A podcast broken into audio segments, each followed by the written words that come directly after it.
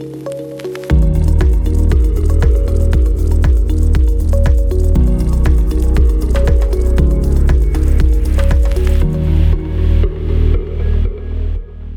از سوالهایی که زیاد از کارآفرین ها و مدیران می‌گیرم اینه که می‌پرسن دهخان چطور فروشنده خوب پیدا می‌کنی؟ بگذارین یک داستانی رو بهتون بگم. خیلی خیلی سال پیش داشتم کمپانیمو بزرگ می‌کردم نیاز پیدا کردم. چند تا فروشنده خوب رو استخدام کنم. یه چند تا آدم رو پیدا کردم استخدامشون کردم. بعد یک سری لید بهشون دادم که خب اینها پیگیرشون بودن باشون حرف می‌زدن.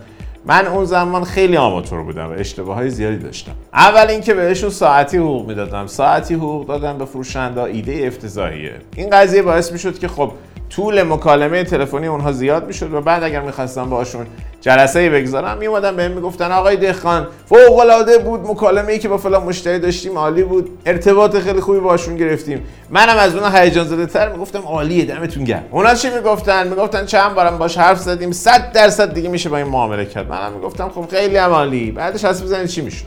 یک معامله هم بسته نمی‌شد. صفر. باورتون میشه؟ صفر.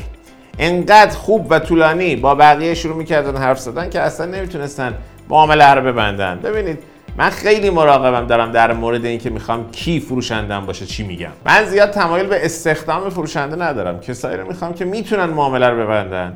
خیلی از آدما هستن که می‌تونن بفروشن ولی نمی‌تونن معامله رو ببندن. هر چقدرم فلان دمو رو ارائه بدید به مشتری زنگ بزنید پیگیرش باشید باهاش حرف بزنید. هیچ کدوم اینها تا وقتی نتونین ببندین به درد من نمی‌خوره. تا معامله رو نبندین هیچ اتفاقی نمیفته. پس این اشتباه من بود که بهشون ساعتی پول می‌دادم. پس سوال این نیستش که چطوری میشه فروشنده خوب پیدا کرد. این رویکرد کار نمی‌کنه.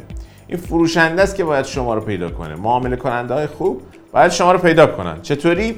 با داشتن یک ساختار خوب. از کجا اینا رو می‌دونم؟ از تجربه. ما بزرگترین مجموعه از افرادی که تو بستن معامله کارشون خوبه رو داریم. شما با گشتن توی لیست X و Y این معامله کننده رو پیدا نمی‌کنید. با تبلیغ گذاشتن هم اینها رو پیدا نمی‌کنید. چون احتمالاً فروشنده هایی که واسه شغل گیر آوردن آگهی می‌گذارن زیاد کارشون خوب نیستش. اونهایی هم که کارشون خوبه به احتمال زیاد همین الان دارن معامله رو واسه یکی دیگه میبندن. دوم اینکه باید انتظاراتتون واقعی باشه. اشتباهی که دیدم خیلی از کارآفرینا حتی مدیر عامل ها می‌کنن اینه که فکر می‌کنن فروشنده جادو جنبل بلد شما که نه لید داری نه درآمدی میای میگی من می‌خوام فروشنده بیارم یهو درآمدم زیر رو بشه میلیارد میلیارد در بیاره. وقتی هیچی ندارین محصولتون محصول مناسبی نیست فانلتون فانل خوبی نیستش پیامی که دارید می‌دید پیام خوبی نیست. چرا اصلا فکر می‌کنید با فروشنده استخدام کردن؟ business شما راه میفته نه این شکلی نیستش. فرض کنید بهترین راننده دنیا رو میارید یک ماشینی بهش می‌دید که موتور نداره. فکر می‌کنید چقدر اون راننده می‌تونه اون ماشین رو جلو ببره؟ چقدر؟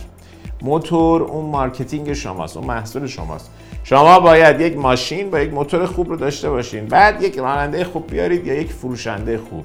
بعدش می‌بینید که این ماشین چقدر سریع می‌تونه جلو بره. از اولش به اون موتور احتیاج دارید. در مورد فروشنده خوب باید بهتون بگم من گشتم آقا. هر چیزی رو شما بگید من امتحان کردم. یک معامله کننده خوب پیدا نکردم. تا اینکه تصمیم گرفتم چیکار کنم؟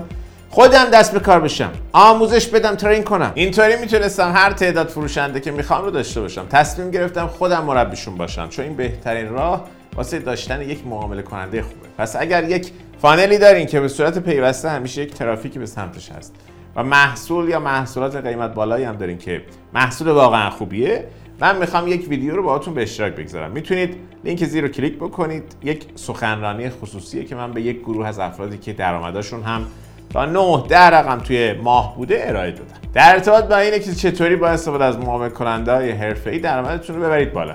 لینک رو کلیک کنید ویدیو رو ببینید. اگر بعدش حس کردید که بیشتر تو این زمینه کمک می‌خواین و معیارهای ما رو هم داشتین من خیلی خیلی خوشحال میشم بعضی از معامله کننده خوبمون رو بهتون معرفی کنم تا بهتون تو اسکیل بیزینستون کمک کنم.